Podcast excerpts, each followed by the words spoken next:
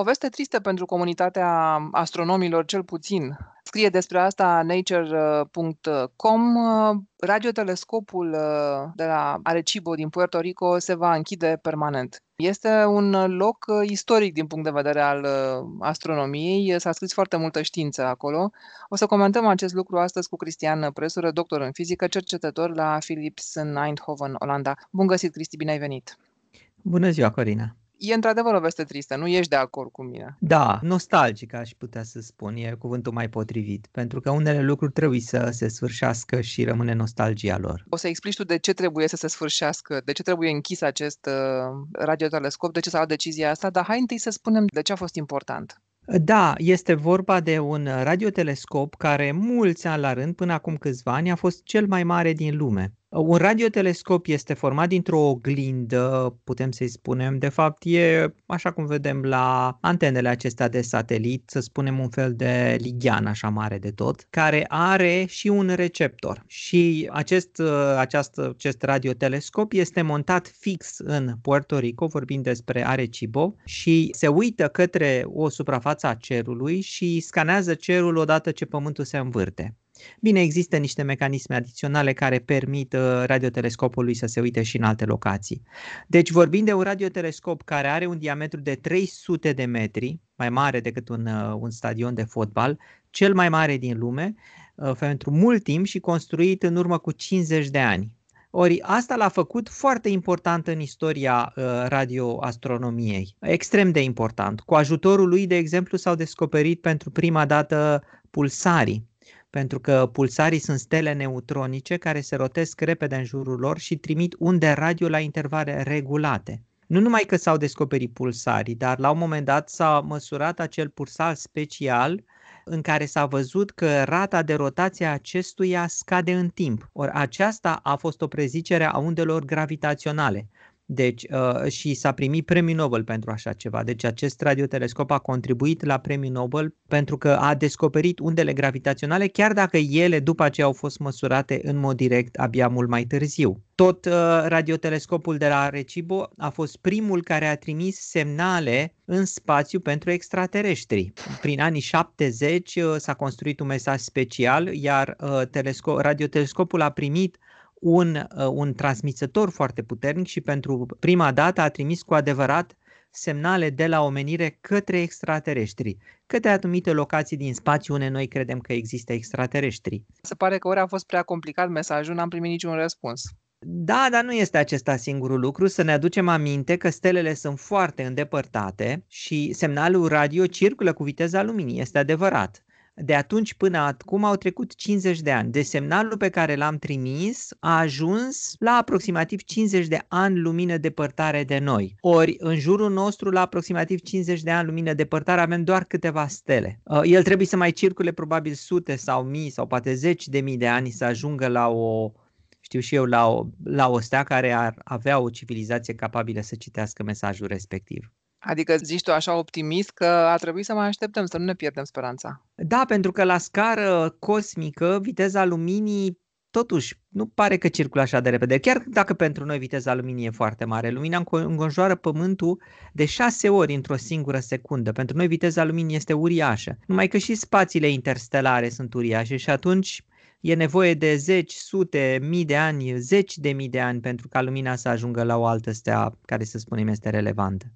Știa asta și Eminescu. Revenind la telescopul de la Arecibo, au mai fost și alte descoperiri importante. Au mai fost și alte descoperiri importante, într-adevăr. Uh, s-a, uh, desco- s-au descoperit unele dintre primele exoplanete cu ajutorul acestui uh, radiotelescop, analizându-se, analizându-se semnalele radio din cosmos. De asemenea, s-au studiat asteroizi pentru că ă, ce se întâmplă? Ă, radiotelescopul are și capacitatea de a transmite semnale, nu numai de a primi semnale și atunci el funcționează ca un fel de radar cosmic. Și pentru unii dintre asteroizii care s-au apropiat de Pământ, el a funcționat efectiv ca un radar și a determinat dimensiunea și mișcarea acelui asteroid. Acest ă, radiotelescop, de fapt, este o, ca o, cum să spunem, ca un platou, da? curbat, imens, 350 de metri în diametru. Deasupra lui, de niște cabluri, era atârnată o platformă de 900 de tone, scrie nature.com.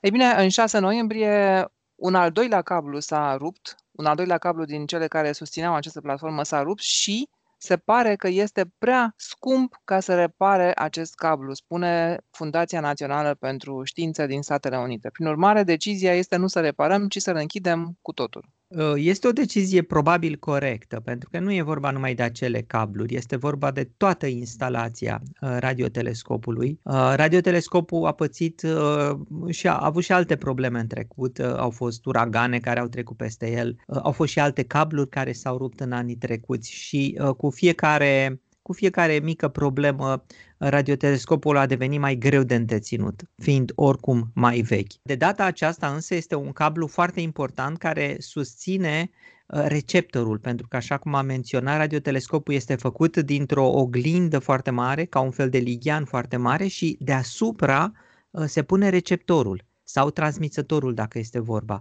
Ei, acel receptor, acel transmițător, uh, lucrurile astea cântăresc, așa cum ai spus tu, aproape 900 de tone, sunt foarte grele și uh, la un moment dat o parte din cabluri s-au rupt mai de mult, o parte dintre electronica care era acolo deja a căzut pe oglinda radiotelescopului uh, și a stricat-o. La ora actuală vorbim de un cablu foarte, foarte important care și el nu mai poate să mai fie reparat și uh, inginerii s-au uitat să vadă dacă nu cumva pot să monteze alte cabluri, pot, uh, pot cumva să, să salveze situația în ultimul moment, însă se pare că e foarte greu de salvat și că oricum, ținând cont că radiotelescopul este foarte vechi, este momentul să iasă la pensie. Deci dacă nu s-ar fi întâmplat uh, stricăciunile astea fizice, poate că el ar mai fi funcționat ar mai fi funcționat. Există grupuri care susțin că ei vor să-l folosească în continuare, vor să transmită semnale în spațiu, vor să-l folosească pentru radioamatori, pentru transmisii de radioamatori sau pur și simplu să-l dea unor elevi sau unor școli care să-l folosească în scopuri educative. Însă inginerii susțin că totuși structura în sine a devenit instabilă, adică chiar dacă am lăsat acolo un grup de studenți, de exemplu, să folosească radiotelescopul și să învețe, ar fi foarte util, am pune în pericol viața studenților, pentru că structura în sine nu mai este atât de stabilă. Se va închide, asta este clar. Cum se dezafectează un astfel, o astfel de infrastructură? Cred că, oricum, planurile nu au fost anunțate, nu s-a anunțat când se va de- de- uh, dezafecta și cum se va dezafecta Însă, în mod cert, trebuie ă, început cu acel receptor care atârnă de cabluri și asta este o operație extrem, extrem de periculoasă și trebuie făcută probabil cu, ă, cu niște aparate construite special acolo care să, care să recupereze acel, ă, acel transmisător de 900 de tone în așa fel încât să nu, să nu fie probleme efectiv. Cred că unele bucăți vor fi recuperate și vor fi refolosite. Părți din electronică, părți hardware vor fi refolosite în altă parte. Oglinda s-ar putea recupera, folosi la altceva? În esență este, este o oglindă, dacă nu mă înșel, de aluminiu, pentru că trebuie să fie metal să reflecte undele radio. Este foarte mult aluminiu. Aluminiu ar putea să fie refolosit la altceva, dar nu știu dacă, dacă au un plan să facă asta. În orice caz, este un loc uh, cu însemnătate științifică, istorică, dar și, cum să spun, intrat în conștiința publică și prin faptul că acolo s-au turnat foarte multe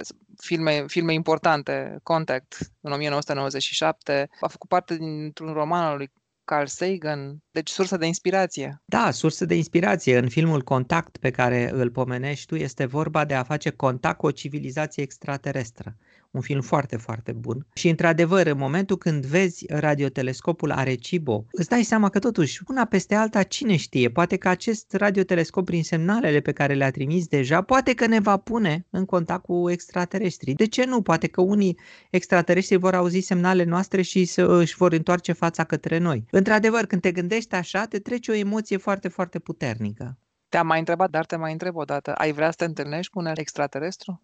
Da, eu aș vrea, pentru că eu îmi imaginez că sunt buni și în esență sunt ca și noi. Și ei sunt uimiți de lumea în care trăiesc, și ei au dureri, și ei au bucurii.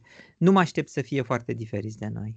Am crezut că spui că sunt uimiți de lumea în care trăim. Uh, de lumea în care trăim cu toții, pentru că și ei uh, și noi trăim într-o galaxie, trăim într-un grup local de galaxii, facem parte din acest univers.